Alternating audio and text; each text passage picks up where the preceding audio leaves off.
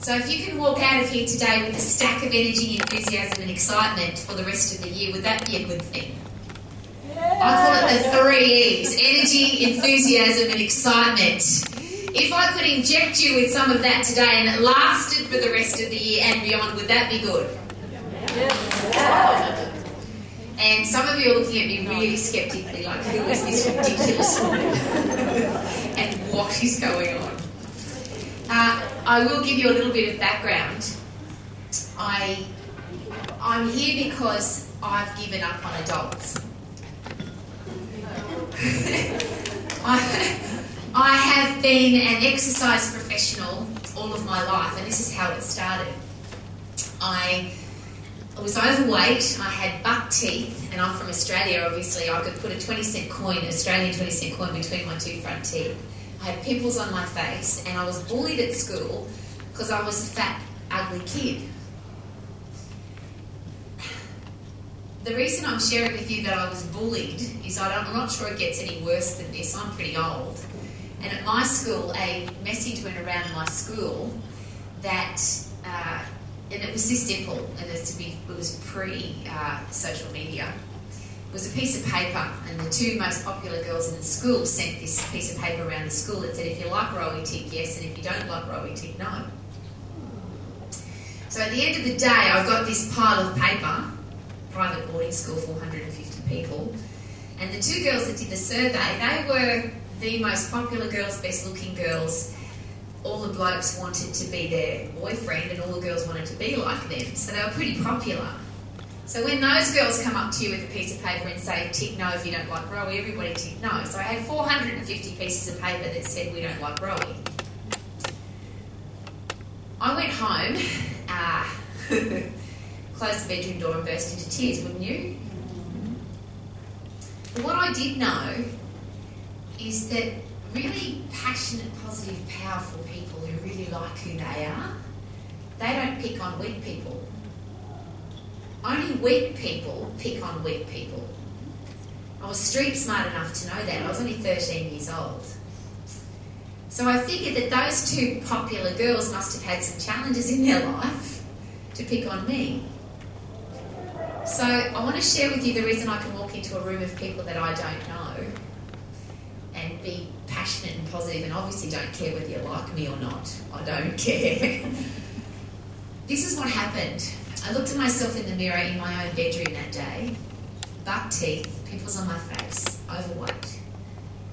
I looked at myself in the eye and I said, from this day forward, I'm going to be a powerful, passionate, positive person. Say it with me, just get in the mood with me. From this day forward, I will be a powerful, passionate, positive person. Boom! Oh. Slammed my foot. And I did that because I figured that nobody can hurt me, nobody can offend me, nobody can make me angry unless I allow them to. Would that be fair? And I decided that from that day forward, I was not going to let anybody do that to me ever again. So I walked back into school the next day. I don't think the girls expected me to come back to school the next day. But when I left the school the day before, I walked out like this, you can imagine. And I'm asking you just to take note of that in particular, because can people pick up on how we feel simply by the way we stand? Yeah? You've got poor posture and you've got a grumpy look on your face. No one's going to think that you're a powerful, passionate, positive person. But that's how I walked out of the school. When I walked back in the next day, I walked straight up to the girls, both of them, looked them in the eye and said, thank you very much. Because of you, I am now a powerful, passionate, positive person. Boom. Now, I'm sharing that with you because I decided that at 13. And we're all adults in this room. Do we get to decide what kind of person we want to be? And you can tell me how many times, you can tell me 1,000 times that people are trying to hurt you, upset you, pull you down, say nasty things about you, criticise you, all of that. But nobody can do that to you unless you allow them to. Would that be fair? That day changed my life. But about 2 weeks later, These two people walked into my school. It was a, I call it free water coming out of the sky. Some people call it rain. But at my school, it was free water coming out of the sky because I'm a powerful, passionate, positive person, now remember. And we couldn't do outdoor sport, and at my school it was a really big deal to be good at sport, and I wasn't. I was the one that wanted to avoid sport because I was a chubby one, yeah?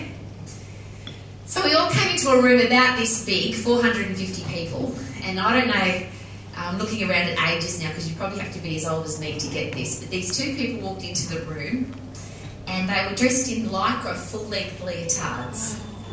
The guy was wearing a black one with red flop socks and a red headband, and the girl was wearing a red one with black, the opposite. And back then it was Reebok shoes. They were the real in shoes. And I went to a private boarding school where you couldn't listen to rock music and you couldn't dance.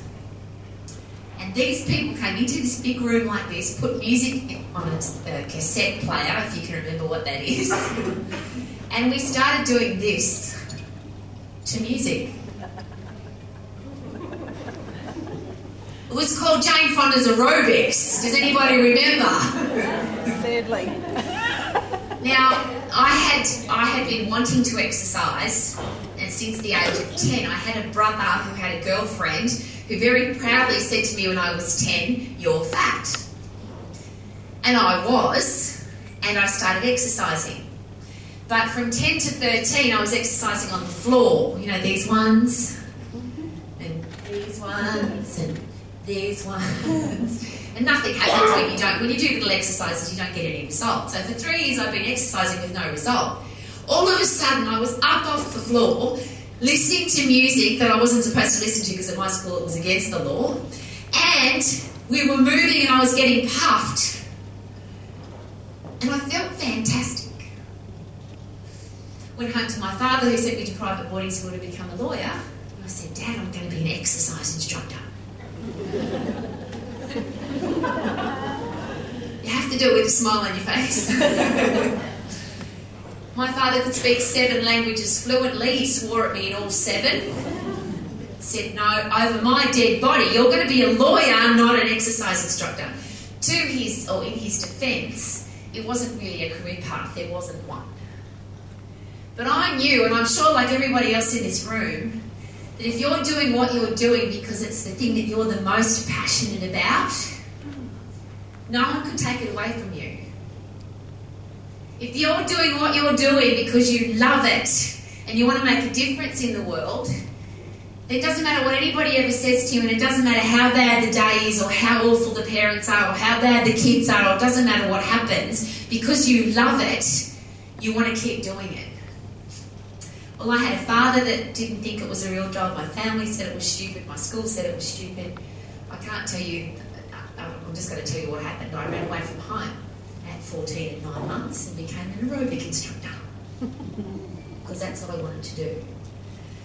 And the reason I'm here today is I wanted every single little girl in the world to feel like I did that day, that first day where I felt, and it's just called a chemical response called endorphins, dopamine, serotonin, oxytocin. Just felt fantastic. My brain filled up with happy drugs. So my life since then, since 13 years of age, has been, how do I get the world healthy, fit and strong? And to explain my comment before, the reason I've given up on adults is adults can do whatever they want. Smoke, drink, take drugs, not exercise, eat crappy food. Adults get to choose all of that, yes or no? But our kids, I think they deserve better than that, don't you? And I'm an Australian who's been living in New Zealand for the last 14 years for this reason. I was in my office in Australia and I saw the statistics from the Ministry of Health in New Zealand on the health of New Zealanders. 1 in 3 children in New Zealand have one of the 5 big killers, or all of them, the precursors to coronary heart disease, type 2 diabetes, osteoporosis. Osteoporosis is supposed to be an old women's disease, did you know that? We've got kids now with osteoporosis. I hope that scares the hell out of you. We've got kids with their neck of femur wasting away because they sit down all the time and they're not active. I think that's wrong, don't you? Yes. And that's why I'm here today, because I think what you do, you have the biggest influence over the future of our world. So I want to give you today the quickest, easiest way to get healthy, fit, strong and stay that way for the rest of your life, and I hope that you can inspire our kids to do the same. Does that sound good? Yes, yes. So my total inspiration for my entire life since the age of 13 has been, how do I get healthy, fit and strong, and how do I inspire the rest of the world to be healthy, fit and strong? Ha-ha! Now, one of the things that I find fascinating is normally people who are healthy, fit and strong are either fanatical lunatics, or they have grumpy looks on their faces. Have you ever been to a fun run? It's called a fun run. Have you seen people's faces at a fun run? I've been to support people at fun runs, and I wave and clap and cheer for them, and it's... I used to live on the Gold Coast. The sun is shining, the water's aqua blue, the sand is white, and I'm walking on the beach smiling at people, and people doing this. Leave me alone, I'm burning calories. I've got to burn fat, I've got to do 10,000 steps, don't talk to me. It's not meant to be like that, is it? If I talk about energy, enthusiasm and excitement, wouldn't it be good if we could energise and excite with enthusiasm our children to be healthy, fit and strong for the rest of their lives? Would that be good? Yes. So not only am I here to inspire you to do that, but the message is in a song. It's only got 5 verses and hardly any words. Does that sound good? So if we learn that song today, you could take that to your kids. Would that be good? Please. And my driving force for this, and I'm going to give you the 2 big reasons. My father died of Alzheimer's. My father died pre-1999. If you've done any brain science, any brain study, up until 1999, the world believed that you couldn't regrow brain cells. There was no such thing as neurogenesis. So when my father was diagnosed with Alzheimer's, the neurosurgeon said, that's it, he's going to die.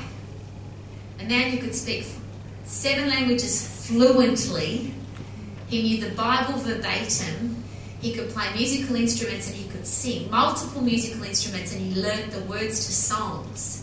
And they put him in a hotel room. They put him in a hospital room and closed the door, pretty much. Of course he went crazy, really fast. When I said to the neurosurgeon, what can we do about this? The answer was nothing. That's just what happens when you get old. Well, I've got some swear words for that.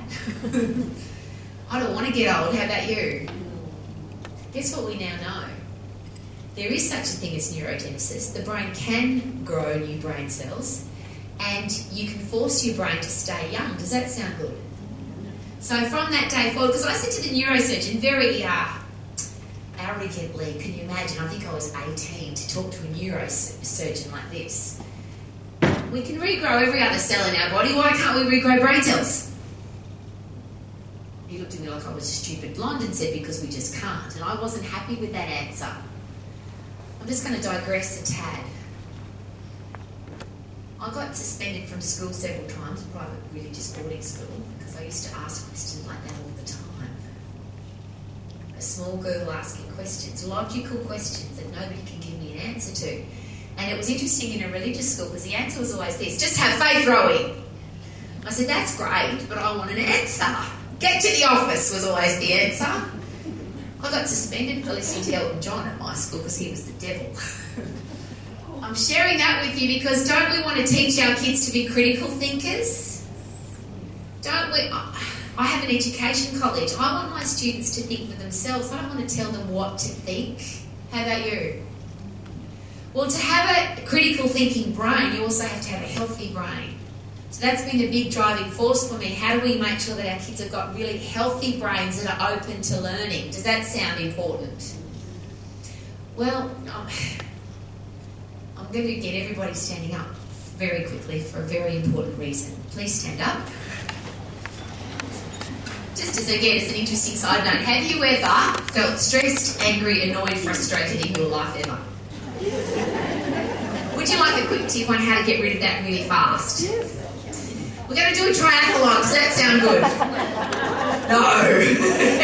This is the ultimate triathlon, and I hope you use it every single day for the rest of your life. It's really good fun. So the first one is, have you heard of the fight and flight system in the body? When you're under stress, your body goes into fight and flight. I want to turn and fight the threat, or I want to run away from it. Yes? So we're going to fight it first. All I want you to do is get fighting stance, one foot in front of the other, and we're going to punch, because the fight and flight system, the phosphate system, is 10 seconds. So we're going to punch as hard as you can, just 10 seconds. Are you ready? Go. 10, 9, 8, 7, go. 6, harder. 5, 4, 3, harder, harder, harder, 2, 1. Easy, first round of the triathlon. What is it? 10 seconds of fighting, yes? Now we've got a flighting, because sometimes you can't fight, you've got to run away, you've got to get yourself out of there, yeah? So even if you've got high heel shoes on like I have, keep your feet close to the ground, and I want you to sprint away from the wild animal for 10 seconds. Go. 10, 9, go. 8, 7, 6, 5, harder. 4, go faster. 3, hold your babies if you have to. 2, 1, beautiful. Fight, flight. Have you ever felt like negativity has stuck to you? You've shared, and this is just a simple example. How are you today? Have you ever said that to somebody and they've gone, well, I'm tired, I'm stressed, I've got a sore foot, I didn't get any sleep last night, I've got a headache, I'm really hungry, and they tell you. Well, after you have to experience that, first of all, don't ever ask people how they are. Just say, super duper doo, how are you? I'm sure you are amazing. Yeah? If you ever have to deal with negativity, the third part of the triathlon is shake off negativity. You ready? Go. Ha, ha, go. So you've just had a stressful conversation with somebody, a parent, a child, and you feel the stress coming on. The triathlon is 10 seconds of fighting, 10 seconds of flighting, 10 seconds of shaking off negativity. We'll do it all together at once. You ready? Set.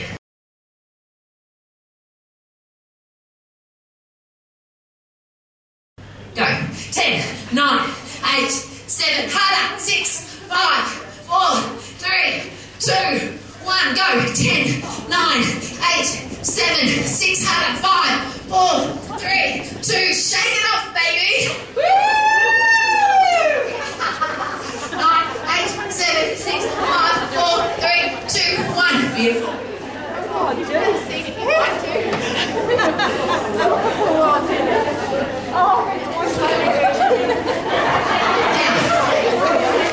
I hope, like me, you are puffing. You know what some people say to me, Rowie, you're supposed to be fit. How come you're puffing? Well, if you put in 100% effort, really unfit people will get really puffed. If you put in 100% effort, really fit people will get really puffed. If you know anything, and I'm sure you do, about the energy systems in the body, the fight and flight system is the phosphate system to get the hell out of their system. And how long is it for?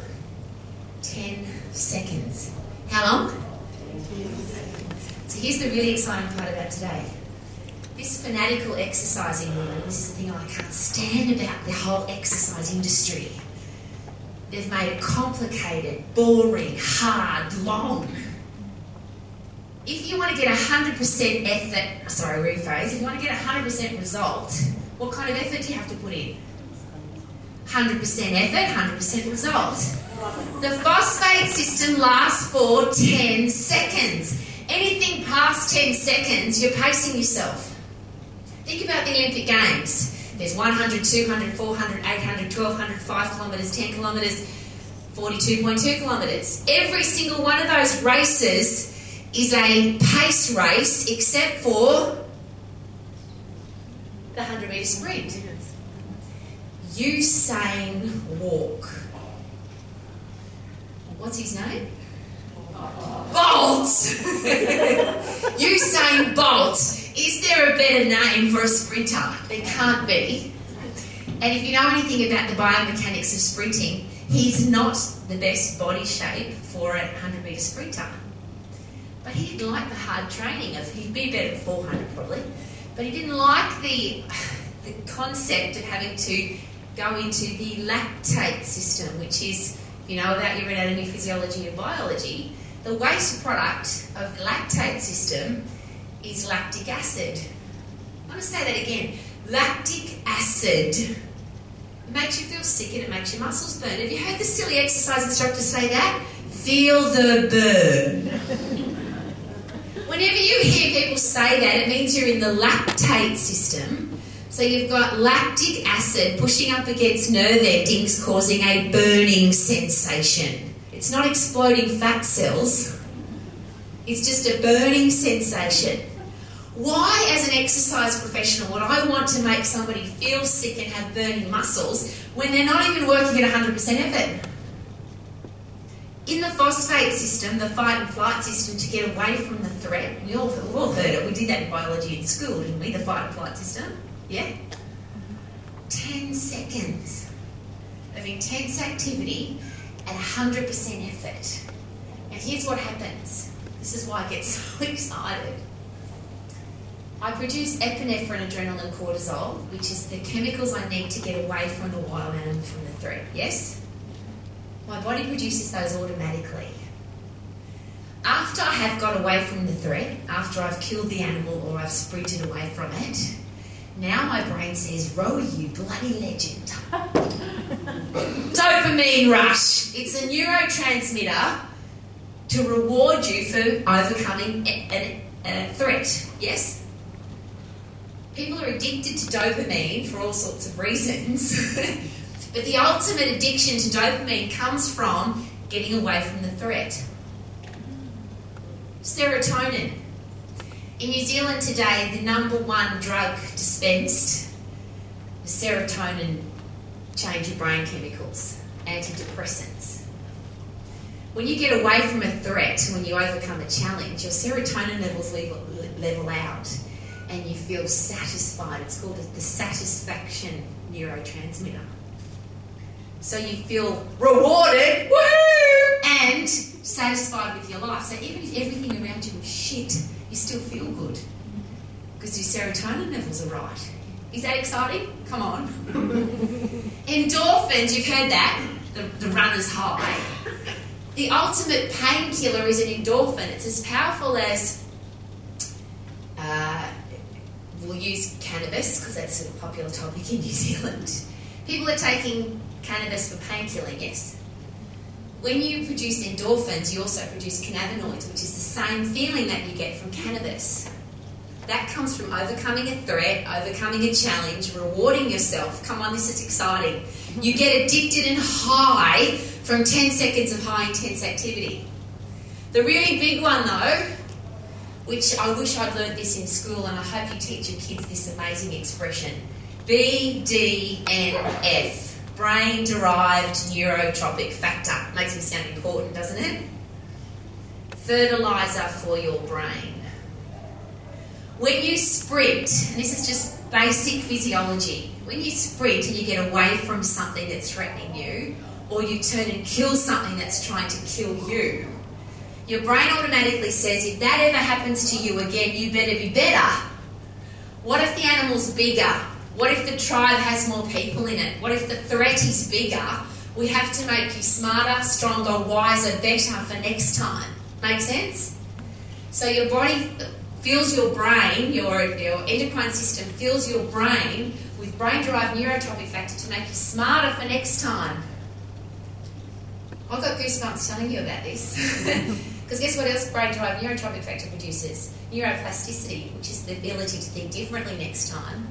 Neurogenesis, new brain cells. If you've got shitty, horrible, terrible thoughts, you can drop them off, get rid of the horrible old brain cells and grow new ones. Is that exciting? Yes. Now that doesn't happen in the lactate system where you get a burning sensation and feel sick. And it doesn't happen in the aerobic system, which is what we're doing now. Breathe in oxygen, breathe out carbon dioxide, and that's how we live all day long. We can walk for hours. Nothing changes. The only way your brain changes is when you force it to. And the only way to force it to is to put it under threat and put it under pressure. So who's got a diamond on their body somewhere right now? Engagement ring, wedding ring, some kind of diamond. My beautiful husband's here for a fifth Dan martial artist, so he's a lethal weapon.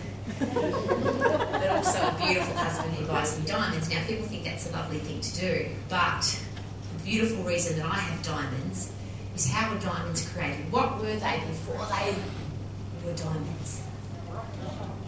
Dirty old rocks. They were just dirty old rocks until the earth put them under pressure. And the more pressure, the more beautiful the diamond, the more clarity in the diamond, the more expensive the diamond. So if you're wearing a diamond right now, just touch it. And if you're ever under threat, you feel under pressure, say to yourself, diamonds are created under pressure.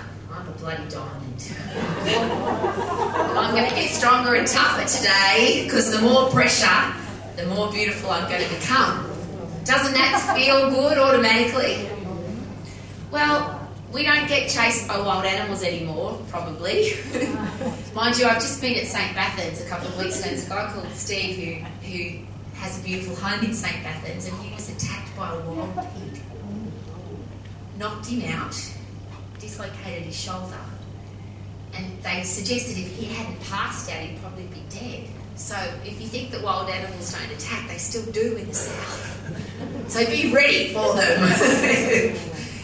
We tend not to get attacked by wild animals. We tend not to get chased by wild tribes. But here's a great question for this beautiful group of people. Are we under stress? Are we under threat? Do we feel like angry, annoyed, frustrated ever?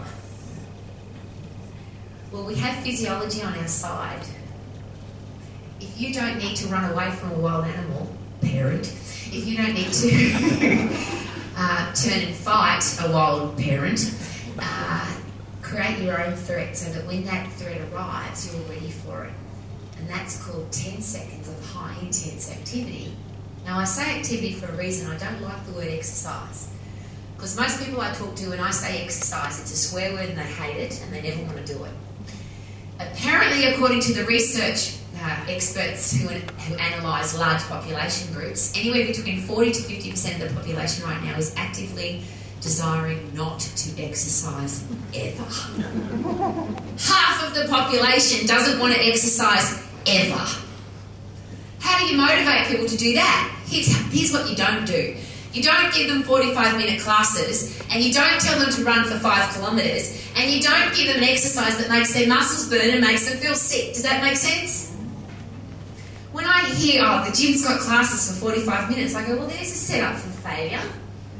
And let me tell you a gorgeous story about that. I've been managing gyms all over the world, all of my life. And there's a research study done by university lecturers and professors on university teenagers, boys. And if you've heard this, you should exercise for at least 20 minutes 3 times a week. Have you heard that? That's where that came from, 18-year-old boys. And we've extrapolated that out and said that everybody in the whole world should exercise for at least 20 minutes 3 times a week. Unfortunately, the world has become fatter and sicker and weaker than it's ever been. I don't know if you've noticed, but it has. So they've now suggested 150 minutes a week. How's that working for us? So I had a lady on the treadmill at the gym, and she came to me and she said, Rowie, you told me that I need to do 20 minutes on the treadmill, don't bother. What a ridiculous thing to say. I keep my blonde hair for a reason. It's grey now, but I keep it blonde to remind me not to be this stupid ever again. She said to me, wise woman, what if there's a blackout at like 15 minutes? What if there's a blackout at 7 minutes? Does it mean that 7 minutes doesn't count? Like, is the magic turnover point 20 minutes? See, that's a critical thinking question, isn't it?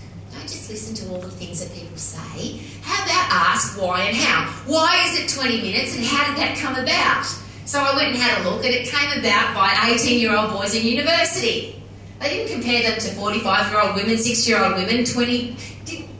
It's a ridiculous thing. And it has nothing to do with science, because science is 100% effort to get 100% result. How long?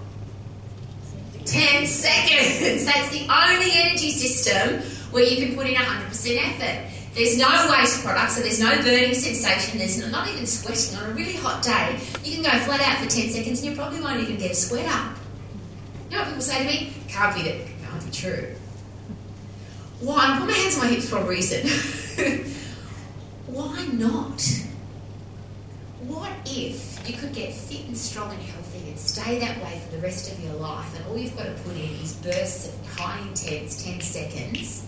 Might be one in the morning, one at morning tea, one when you get a cranky child, one when you get a cranky parent, one when you get a cranky co-worker. Some of you might be doing it quite regularly throughout the day.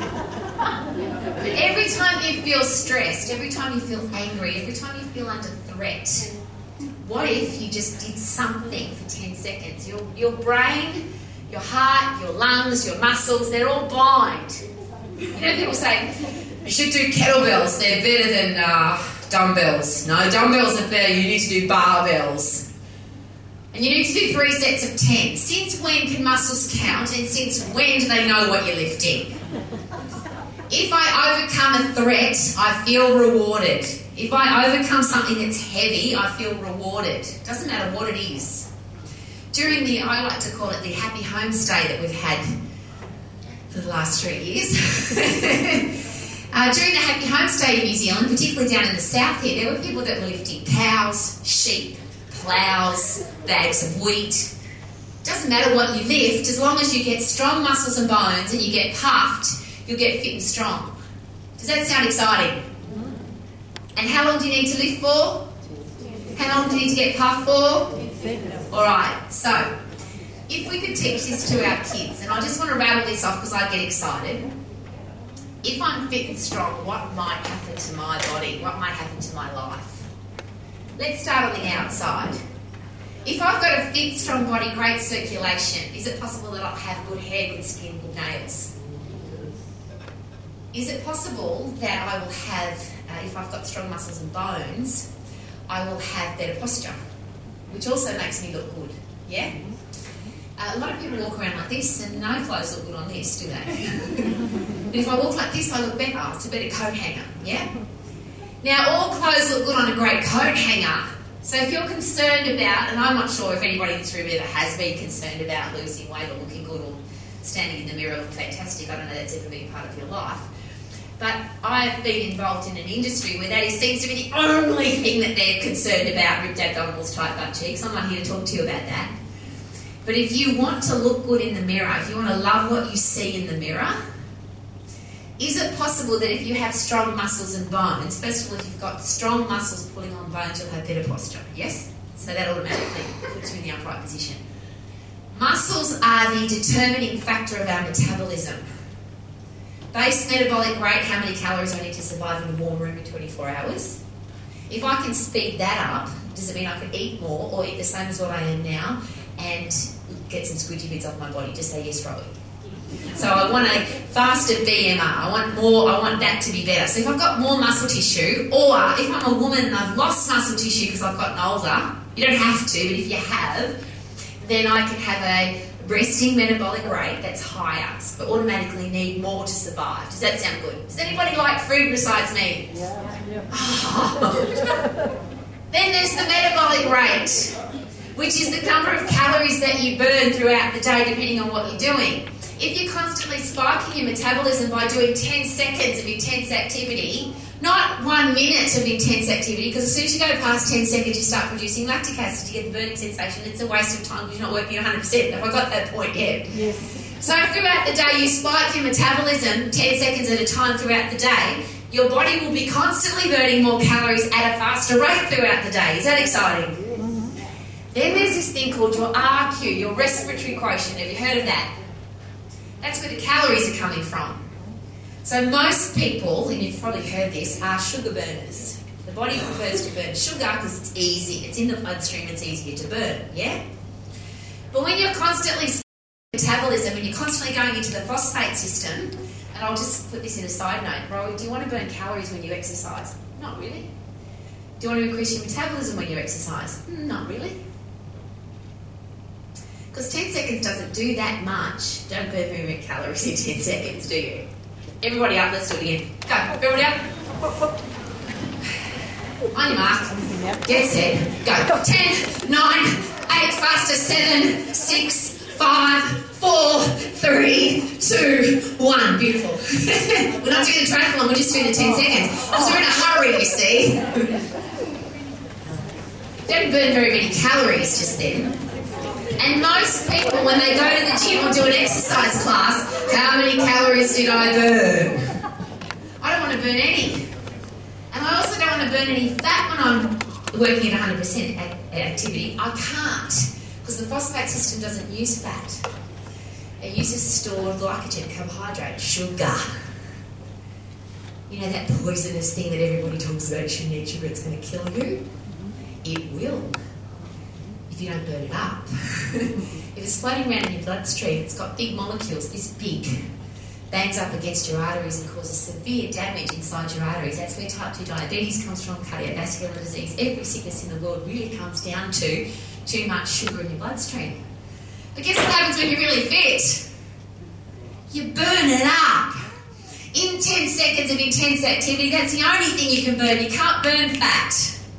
But here's what happens. Your respiratory quotient, which is where are the calories coming from? Rowie, if you keep forcing us to go into this phosphate system where all we're burning is sugar, here's a great question. How much carbohydrate do we store in our body at any one time? Anybody know?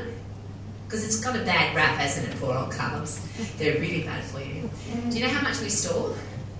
Brain, liver, glycogen, 1/2 kilo. That's all you're capable of storing.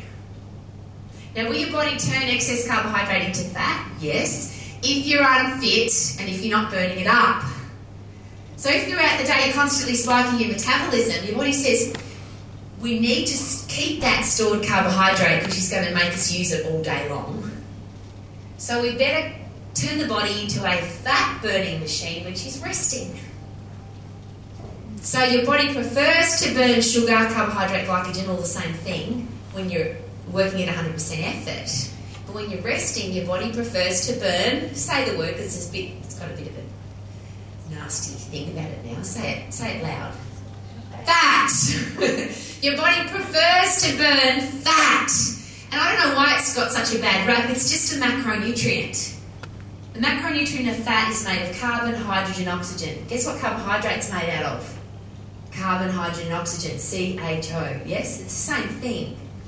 But if you turn your body into a machine that's really fit and prefers to burn sugar when you're exercising, you now prefer to burn fat when you are sitting. Is this exciting? Now, I don't know about you, but most humans spend a lot more time sitting and doing nothing than they do sprinting. Would that be fair? But if you inject sprinting of any kind, doesn't matter as long as you get puffed, if you inject sprinting of any kind into your day, throughout the day, your body turns into a machine that burns sugar when you're exercising and fat when you're resting. Come on. That's really cool, yes? And how long is the intense activity got to go for? 10 seconds. I hope you're getting from me that this is not a fanatical exercise program. It's about throughout the whole day, if you did 10 lots of 10, you'd be spiking your metabolism all the time. Now, when you spike your metabolism, you change your brain. So we're going to sing the song now. There's 5 verses. You ready? The first verse is the least complicated. No, there's the second least. This is the second least complicated. Please sing with me with passion, enthusiasm and excitement. You ready? Be happy, be happy, be happy, be happy. Be happy, be happy. That's the first verse. Yes, I like that. Be happy. Thank you. She's got the rhythm. What's your name? Tanya's got the rhythm. Be happy, be happy, be happy. Now, here's the challenge. I don't care how grumpy you are. I don't care what's going on in your life. I don't care how miserable you are, what stress you've got. When you get puffed and your brain fills up with dopamine, serotonin, brain-derived neurotrophic factor, oxytocin if you're exercising with somebody else, and endorphins, you can't be grumpy. Because they're called happy drugs for a reason. Your brain chemistry changes. If you've got grumpy kids in your classroom, if you've got grumpy kids in your life, if you've got a grumpy husband, 10 seconds of intense activity and the brain chemistry changes from grumpy to... You can't help it. Now, you could take drugs, you could gamble, you could smoke, you could drink, you could have sex, you could... That's a good one. You could go shopping. They all produce dopamine and serotonin. But what are the side effects of gambling, smoking, drugs? I'm going to ask a really important question. One of the other reasons I'm in New Zealand, I talk in schools all the time, I said to Wendy before, I think I've been to more schools in more countries than anybody else in the world. Because when somebody asks me, please come to our school and chat to our kids, I'm there. That's, and as I shared before, you're controlling how our kids are going to grow up. That's what you do, that's why I'm here. I don't bother too much with the other adults because they can do whatever they want. But you're controlling what our kids do, yeah? What if our kids grew up with a headspace of being fit and strong and healthy and they only had to do 10 seconds of physical activity spike throughout the day? What if in a classroom of grumpy kids, if you've ever got somebody that's angry, upset, grumpy, you just want them to sprint on the spot for 10 seconds? I'd have a punching bag, ask my husband. Martial arts for kids is phenomenal. And they can kick and punch and get rid of their aggression. And their brain then fills up with dopamine, serotonin without all the side effects. So here's the horrible question I was going to ask you. I get invited to schools for Mental Health Week.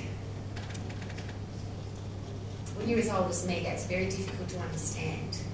And I said to a careers officer that invited me, why am I coming? Why is there even Mental Health Week? Ready? Because, Rowie, half of our students are on antidepressants. There was a very large high school in Brisbane. Half of our students are on antidepressants. This is the horrible question I was going to ask you. If you've ever been on them, if you know anybody that's on an antidepressant, if you are ever asked to go on an antidepressant, please ask to see the side effects of antidepressants. There's pages and pages of them. And the number one, are you ready? Because I hope this clicks in. The number one side effect of antidepressants is suicidal tendencies. What has happened to the rate of suicide and attempted suicide in New Zealand? Can you see why I'm here today? I'm a happy, positive lady, but that stuff, that makes me angry. When you can change your brain chemistry in how long? 10 seconds. And if I'm feeling happy, when I've changed my brain chemistry, I can't feel sad. You can only think about one thing at a time. And if you've got dopamine, serotonin, brain-derived neurotrophic factor, oxytocin, endorphins, you cannot feel angry or upset. You've got happy transmitters in your brain. Happy drugs. So what's the first verse? Be happy, be happy, be happy. Now I'm going to add something in there really important. Did I say be happy if and when? Here's what most people say. I'll be really happy when it's school holidays. I'll be really happy if I have more money. I'll be much happier if I lose weight. I'll be really happy when I get a divorce. I'll be really happy. I'm just sharing with you some of the things that people have shared with me in the last few days. I'll be really happy if and when. No, no, no.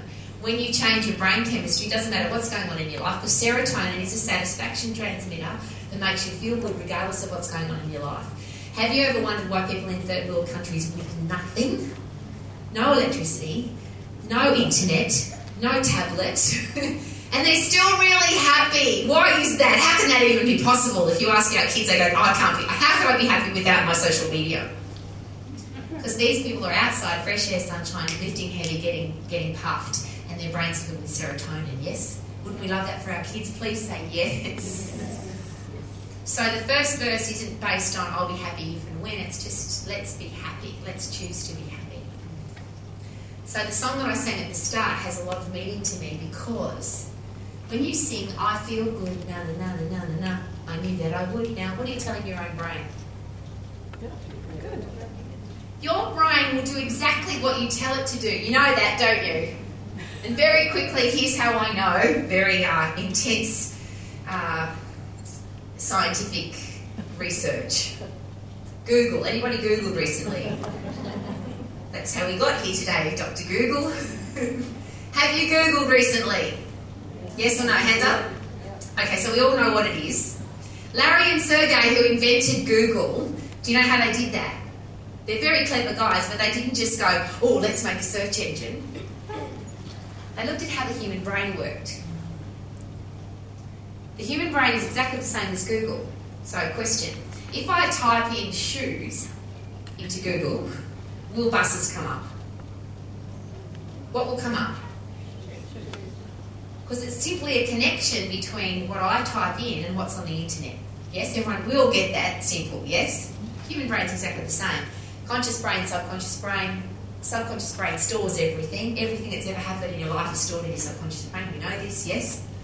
So whatever word I type into my conscious brain, now my subconscious brain, which is the internet of my own brain, searches all the files in my own brain and comes up with whatever I typed in. Now, the blokes in the room might not get this. I think there's 2 or 3. Anybody had a fat day today, yesterday, any other day in your life? Anybody had a fat day? Hands up. Where you looked in the mirror and you went, I'm fat. Yeah. Or I feel fat. So you typed in the word, didn't you? You typed into your own brain, fat.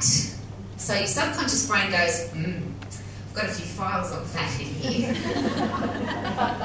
It goes back to, you might have been 3 years of age with chubby cheeks, and somebody said, oh, you've got fat chubby cheeks, and your brain will find that file and feed it into your conscious brain. You might have had a boyfriend at 7 that said, you're really fat, and that file will come up because it searches for every fat file, yes? You had another person, some horrible girl like me, who said, you're a terrible person and we hate you and you're really fat when you were 13. And that file will come up. And every time you've ever told yourself that you're fat, those files will come up. And you're standing in front of the mirror, you say, I'm fat, and guess what you've got now? You now have a fat day. You have no chance of not having a fat day. Would that be fair? Yeah. At the risk of sounding like I'm swearing, we do this every day. Can't. If you type in the word can't into your brain says, correct, you're exactly right, you can't. Here's all the files that say can't. Every single time in your life that you've been told that you can't, somebody has told you that you can't, you believe that you can't, you now can't, so you definitely can't. It's a terrible word, I hate it, it should be just banned. What if you type into your brain, how can I? See, the human brain likes a challenge. I can't afford it. Have you ever said that? I really like to buy those shoes, can't afford them. I really like a new house, can't afford it. I really like to buy a new car, can't afford it. Yes or no? You can't. If you say that, you can't. Have you ever tried on something, shoes, handbag, dress, something? I want this. And you found a way. Yes or no? Because you've told your brain, I want this, how can I have it? And you've stopped drinking coffee for a week, or you've given up on your wine, or you've stopped this, but you've done something to achieve it, yes or no? So all I'm asking is this, when you wake up in the morning, type in the right words. If you type in, I'm fat, I'm depressed, I'm sick, I'm tired, there's a good one. You wake up, I'm tired, I'm so tired. And your brain says, yes you are, and here's all the reasons why. Didn't get enough sleep, you've been stressed all your life, you should have slept 3 weeks ago, you missed a night's sleep, and you just feel now tired. If you didn't know how tired you were, how tired would you be? So you just tell yourself, I feel good, no, I knew that I would now. It's called telling the truth in advance. I don't like to say lie, it's just tell the truth in advance. Because if you then get out of bed and say, I feel good, no, and you do this, I feel good, no, I knew that I would now. Just a personal thing, it's very personal. From the age, as I shared, of 10 to 13, I did stupid exercises on the floor that wasted my time and wrecked my joints. And I'm sharing this with you very passionately. If you do this on the floor, over and over and over, I think we're unbending here. I'm denting at L4, L5, so I'm doing this with my spine, yeah? But I was really aggressive with my exercise. I used to do so up and twist fast, and then with a ball or a weight up and twist. So I was putting traction forces and compression forces. I was putting shearing forces across my spine with a twist with momentum. At 18 years of age, I had a perforated disc and I was taken in an ambulance in this position. I couldn't move.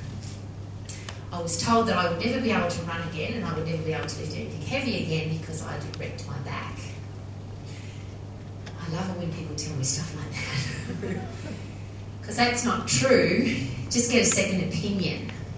Everything that's ever been achieved by anybody, they were told they can't. There are people that, and I have to tell you another quick side story. I was talking to a neurosurgeon who was speaking at a international conference in Melbourne. And the reason I picked him up, he had beautiful shoes on at the airport. And I said, mate, you've got nice shoes. And he said, when you're speaking at an international neurosurgeons conference, you better wear nice shoes. I said, so tell me about that. What are you talking about? And he said, I can't really explain to you what I'm talking about because even the neurosurgeons won't believe me, they're going to call me a lunatic. I said, okay, I'm up for lunacy, I like it. He said, as neurosurgeons, we have to stop telling people that they're never going to walk again.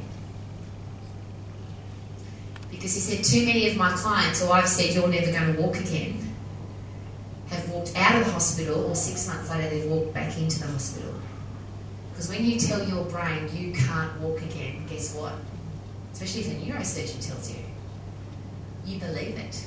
How many people do you know, you're going to die in 6 months, 6 weeks, 12 weeks, you've got cancer.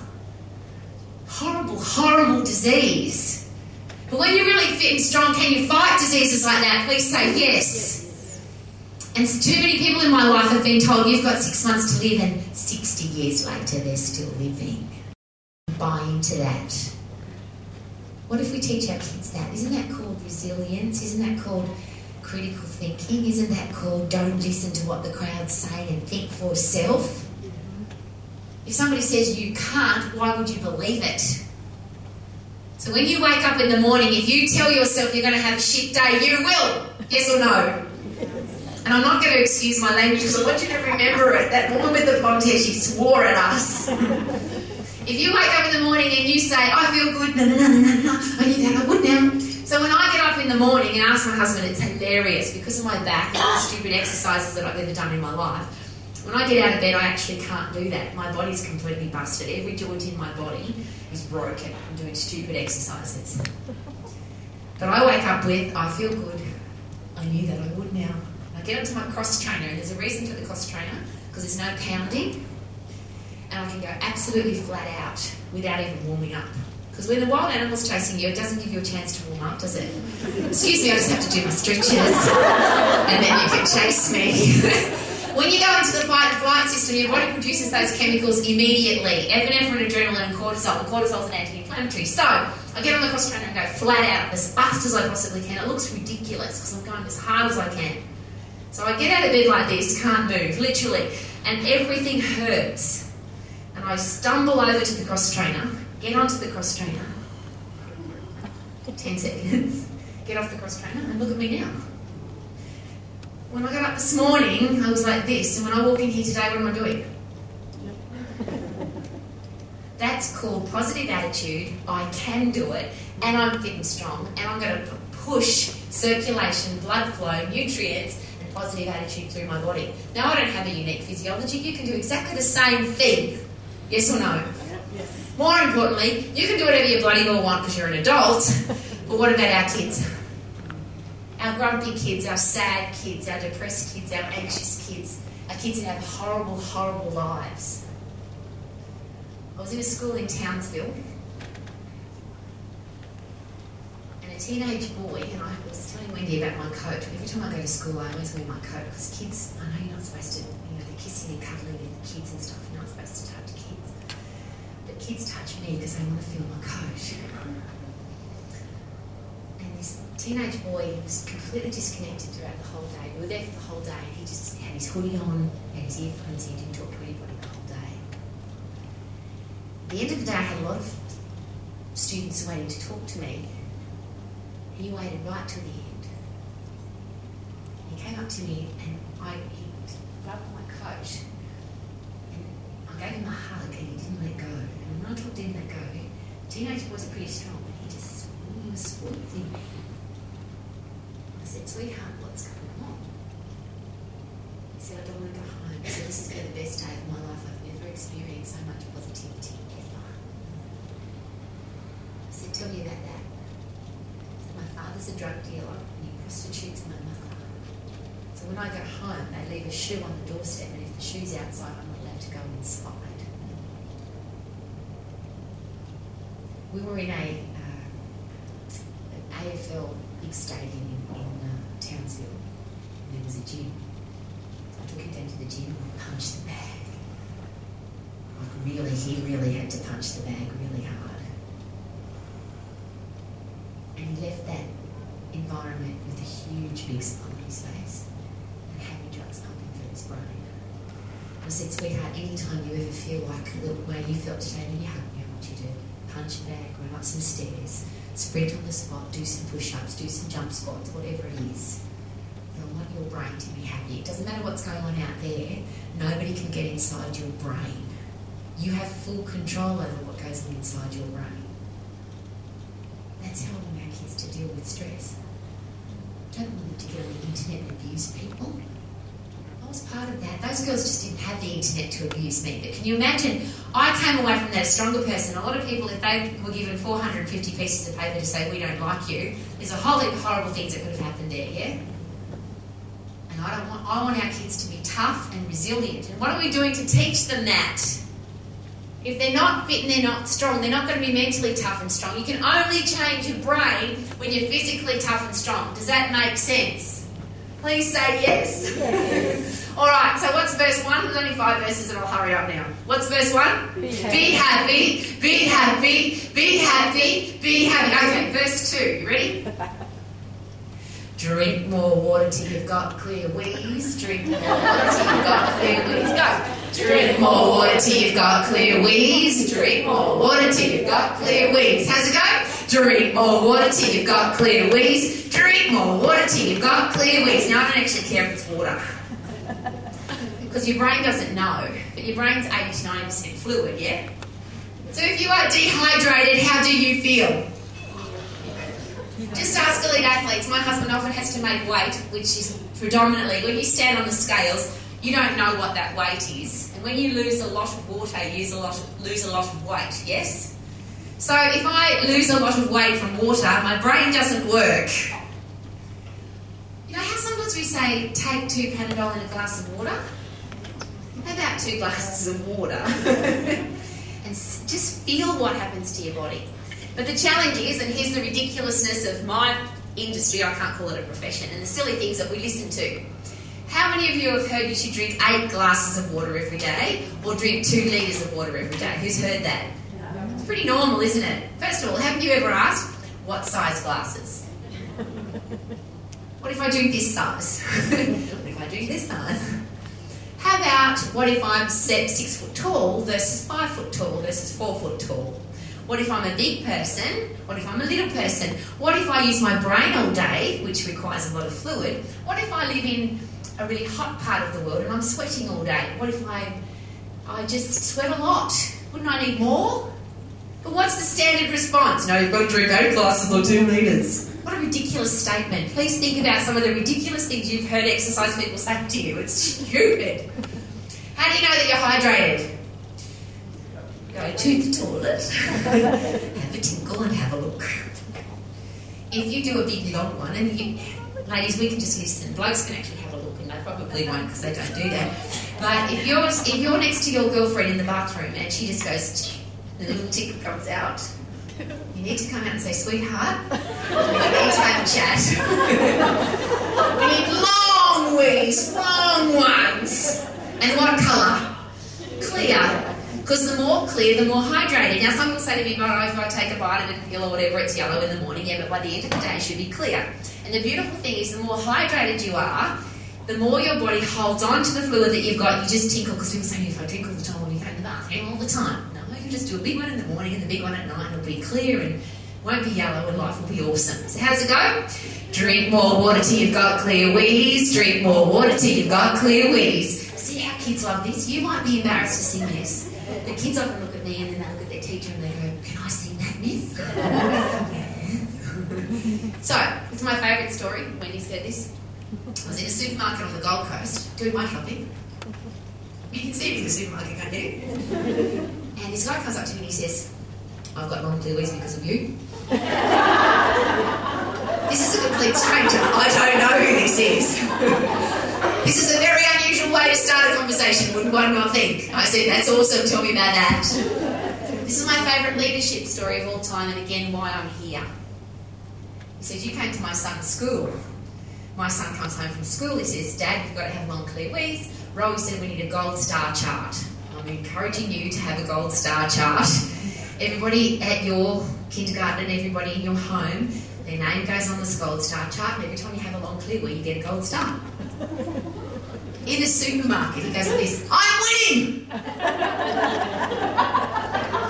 You said something as simple as a long clear wheeze. Every time I have one, I get a gold star. So if I have a yellow tickle, I just go and have something to drink. He said, I'm a better dad, I'm a better husband, I'm a better lover, I'm a better coach, I'm a better accountant, because that's what he did.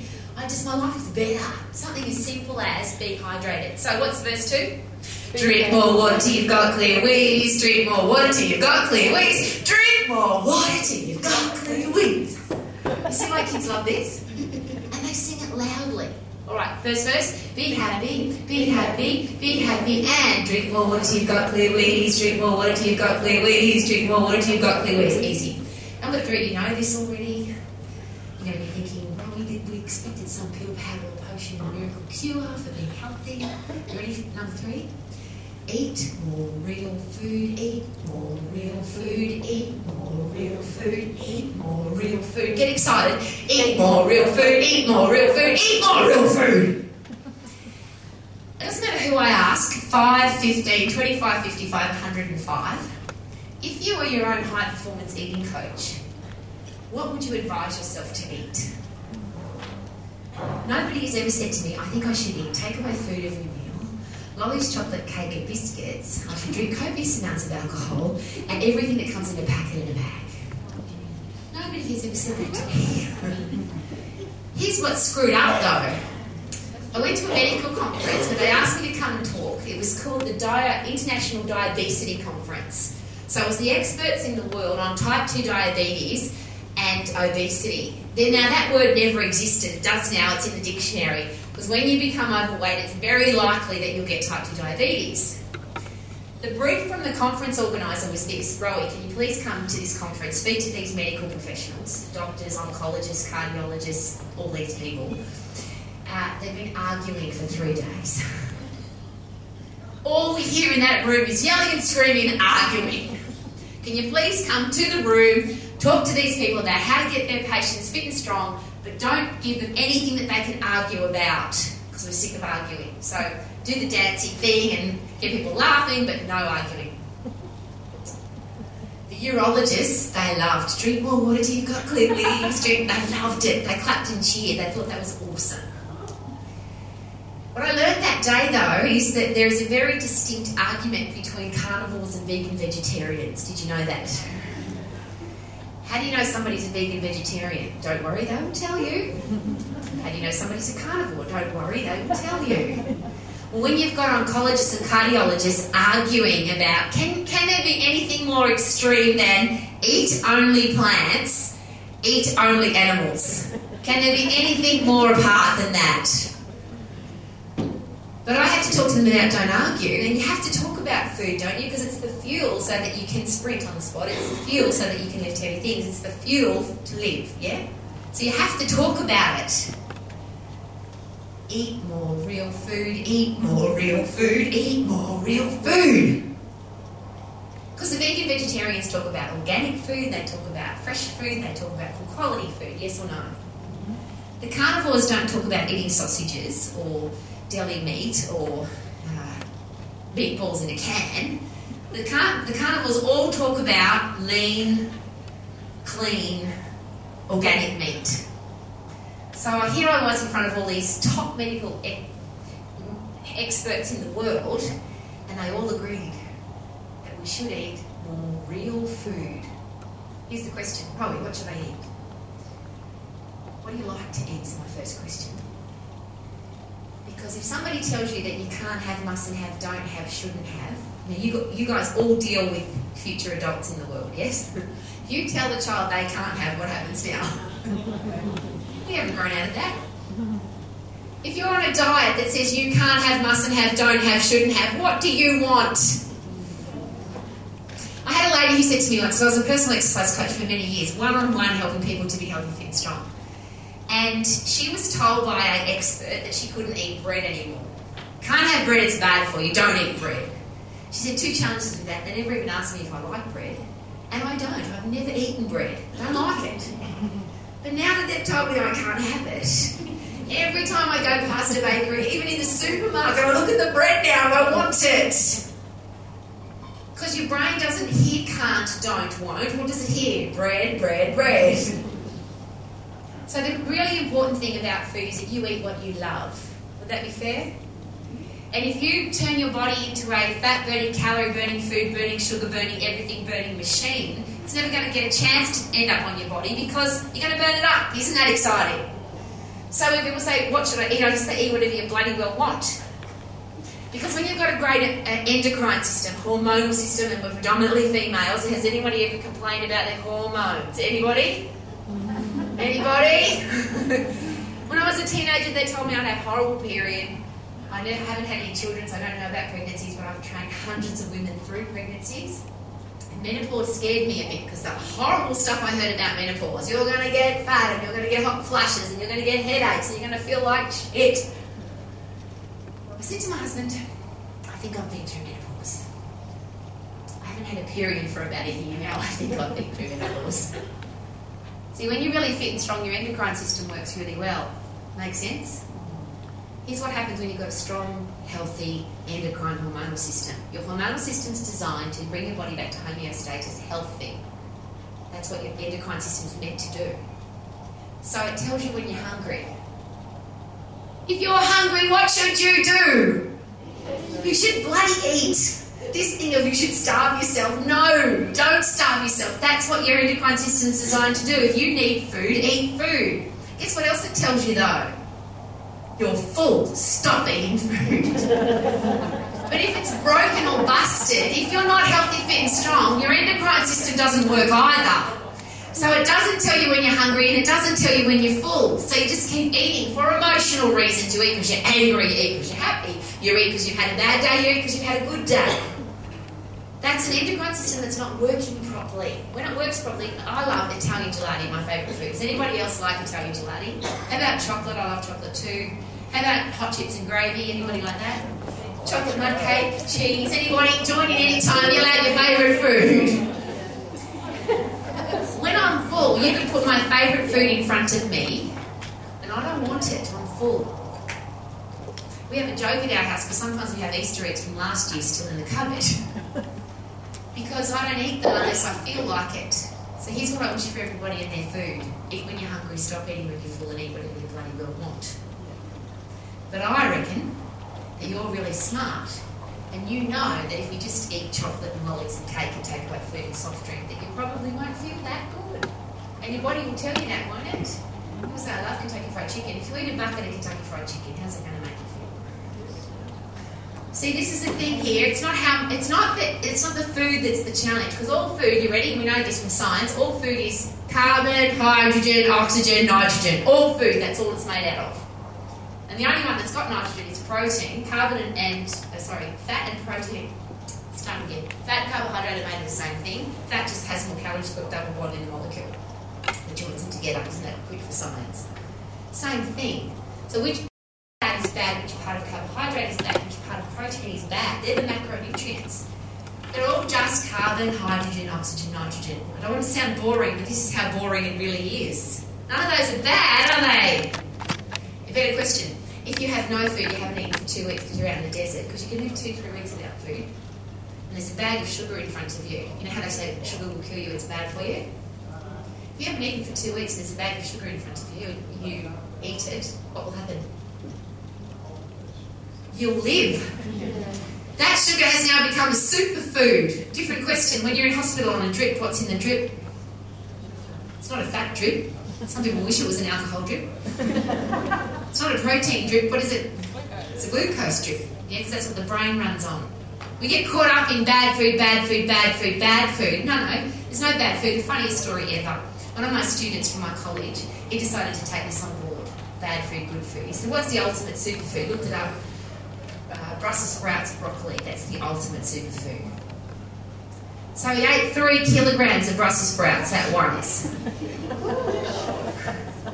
So if you eat 3 kilograms of chocolate at once, you'll feel sick, yeah? You eat a bucket of Kentucky Fried Chicken, you'll feel sick. 3 kilograms of Brussels sprouts, broccoli. He said, I had the worst stomach cramps. I passed the stinkiest wind for about 3 days, and I felt like crap. Well, we call it superfood, don't we? All I'm asking is, please, if you tell our kids that's a bad food, how far do we go from bad food to bad person? Here's how I know this. Most of my career, half I've worked with people who are anorexic, bulimic, exercise anorexics, or morbidly obese. The headspace is exactly the same as food's controlling your life. And guess where it all started?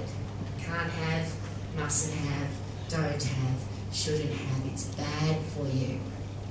So if I eat it now, I feel guilty. And one of two things happens. I either don't have it at all, but I'm really angry because I can't have it.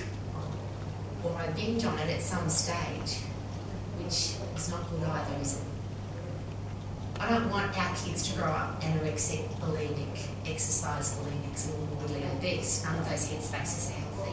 Could you help me, please? So what do we want our kids to do? Eat more real food, eat more real food, eat more real food! Woohoo! Pretty easy. Okay, 2 more verses. We've done this one already, so it's going to be very quick.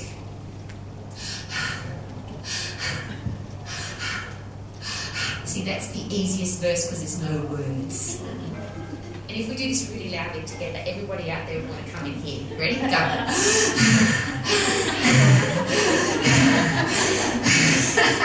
It's the 4th verse, and there's 4 parts for a reason. What if in your classroom, what if in your kindergarten, what if in your life you got 4 puffs an hour? Easy to remember. You put it on your timer. Every 15 minutes, 10 seconds. Everybody up? Come on, let's go.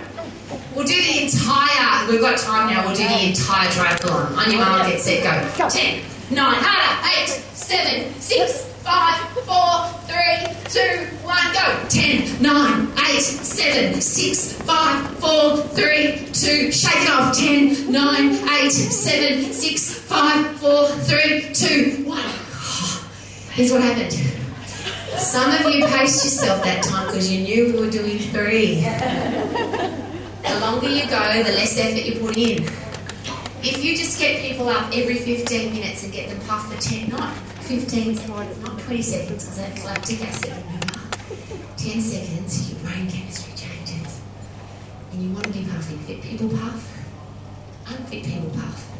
The only difference is the speed in between that you recover. And that's how you tell if you're getting fitter. Some people might get puffed and not be able to go again for another 3 hours. But as soon as you get your breath back, go again. But what if our kids... We get them to brush their teeth, yes? I'll rephrase. People say to me, I've got no time to exercise. I'm too busy. I'm on holidays. I wouldn't be bothered. What about this? Do you still brush your teeth when you're on holidays? Do you still have a shower when you're busy? Do you still eat food? Do you still wear clothes? No, I'm too busy to wear clothes today. We teach our kids to use a knife and fork. We teach them to tie their shoelaces. We teach them to... eat food, we teach them to breathe effectively, we teach them to how to put a zipper up. What if they learnt from that age, 4 puffs an hour? Would we have different brain chemistry?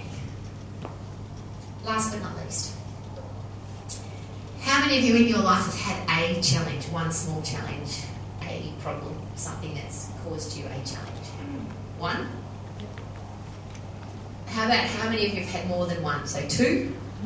Both hands. How about 3? One leg. How about how many of you have had multiple challenges in your life? Just do a little pop to your chair. How boring would life be if we didn't have any challenges? Better question, how would we get stronger, tougher, wiser if we were never put under pressure? How could we become a diamond if we never had a hassle or a challenge? You can say to me, I want every day to be easy. I think you'd get bored.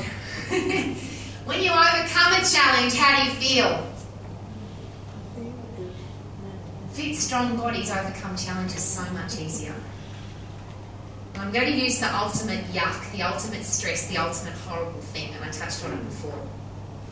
Cancer's probably touched everybody in our lives, if not you personally, somebody that you know or somebody that they know. Yes or no? My husband has a master's degree in exercise science, and one of the people that he studied with, Professor Robert Newton, you can find him on YouTube, he's done a sensational lecture called Exercise is Medicine and Medicine is Exercise. That's it's easy to remember, find it. It's all the technical stuff that I've been talking about today. His father died of cancer, and he watched his father literally rot away, waste away, with horrible quality of life. So he went from being an exercise physiologist that helped elite athletes get faster to trying to figure out this cancer thing.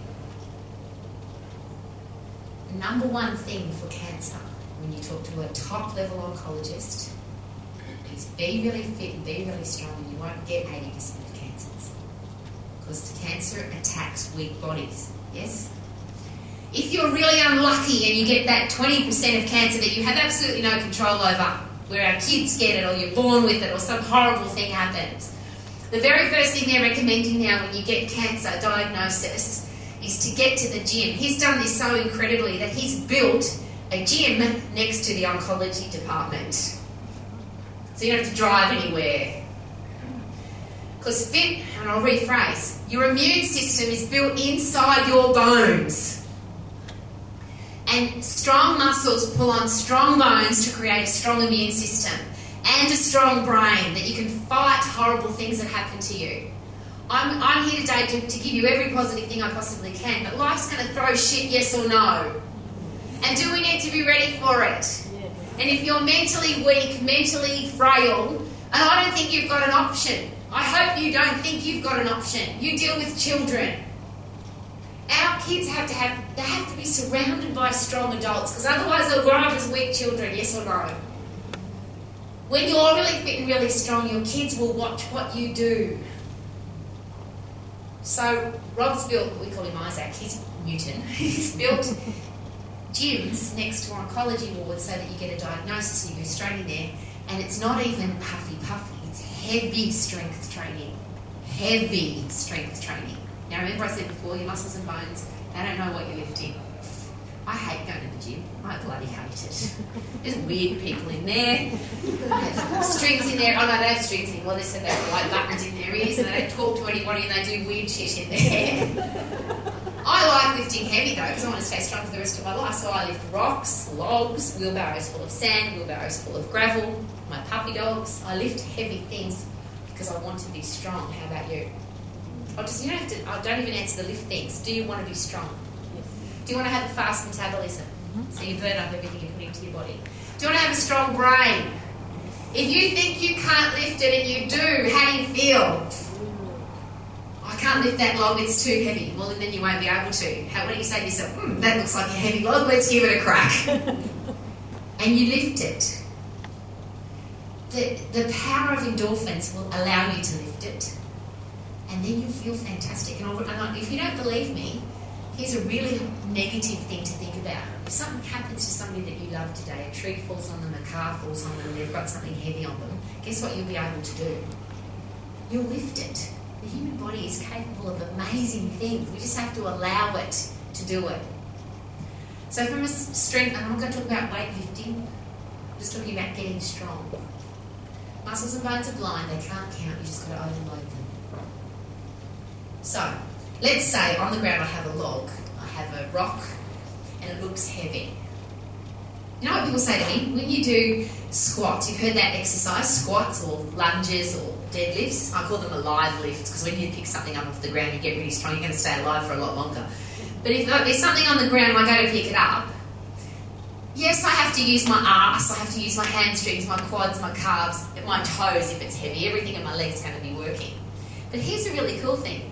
What am I going to lift it off the ground with? I'm going to use my arms as well, aren't I? My fingers, my forearms, my biceps, my upper arm, my triceps, my shoulders.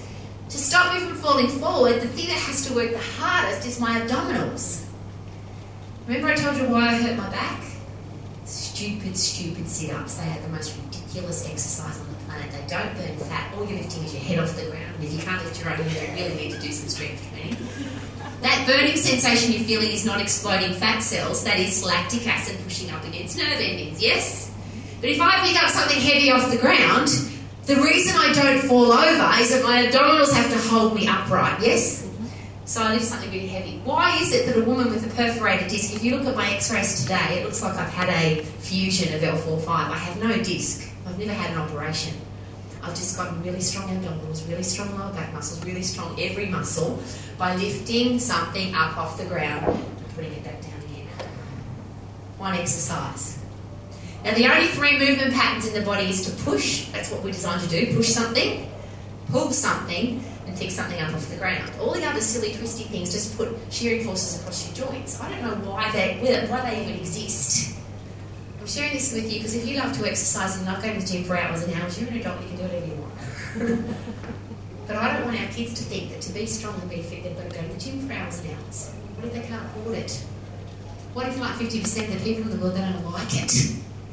We can't afford our kids to be weak because they don't want to go to the gym. What if we got our kids, what if we lined up in the playground, some rocks that were of reasonable weight for a child to be able to pick it up off the floor and put it back down again? Here's my challenge. Most of the exercises that you see in the gym, personal training studios and boot camps, if you put that same movement pattern in a workplace, on a construction site, in a factory, it would be against workplace health and safety rules. If you pick something up and put it above your head in an office, you get in trouble for getting people to do that. If you get people to pick something up and twist it, you get people to pick something up and throw it. Imagine this, John, pass me the box, sure. That workplace health and safety officer will get sued. But in the gym, they're everywhere, those exercises. I'm asking, please don't get involved in that rubbish. Please think about push, pull, pick something up off the ground, and when you pick something off the ground, you'll get strong. Just make sure it's heavy enough to do in the phosphate system, which is how long? So if you keep going until you can't do any more, there's no reps and sets, you just pick it up as many times as you can. If it's more than 10 seconds, the weight's too light, you're too bloody strong. Isn't that awesome? Everybody stand up, we're going to wrap that right up. And then we're going home. How good's that? Are we going home, Wendy? Yeah, we are. We just got your 2 weeks for the before we go home. All right, so we're going to sing each verse 3 times, and then I'm going to give you my favourite song that I'm hoping to give to the whole wide world, and you're going to help me change the world. So 3 times each. Ready? Be happy, be happy, be happy, and drink more water till you've got clear wheeze. Drink more water till you've got clear wheeze. Drink more water till you've got clear wheeze. Eat more real food, eat more real food, eat more real food. And be strong. Be strong. Be strong. Can you see why kids love this? They love it. Now, before we sit down and before we go, one of the challenges that we've all got in the world, particularly next 3 days' time, I don't even say the word because I don't say it anymore. There's this day that starts the week, yeah? And people suffer from Mondayitis. So what I've done is I've changed the names of the days of the week. And I can't even say that word anymore. Ask Wendy. It doesn't appear in my vocabulary because it goes like this. I'll sing it and you can join in when you're ready. May your Mondays be magical. May your Tuesdays be terrific. May your Wednesdays be very wow. And your Thursdays be thankful. May your Fridays be a fun day. May your Saturdays be super with 17 O's. May your Sundays be sparkling. You choose them to be. So it's magical day, terrific day, wow day, thankful day, fun day, super day with 17 O's, and sparkle day. If people suffer from Mondayitis, if it's called magical day-itis, because itis means inflammation of. Yes. Inflammation of the magical. Then it's awesome.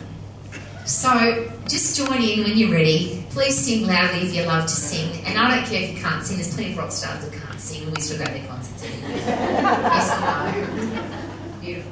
May your Mondays be magical. May your Tuesdays be terrific. May your Wednesdays be very wow, and your Thursdays be thankful. May your Fridays be a fun day. May your Saturdays be super. May your Sundays be sparkly, 'cause you choose them to be. The last line is the most important. People can try and screw up your day, but it will only be screwed up if you let them. Please don't let them, and thank you for having me today.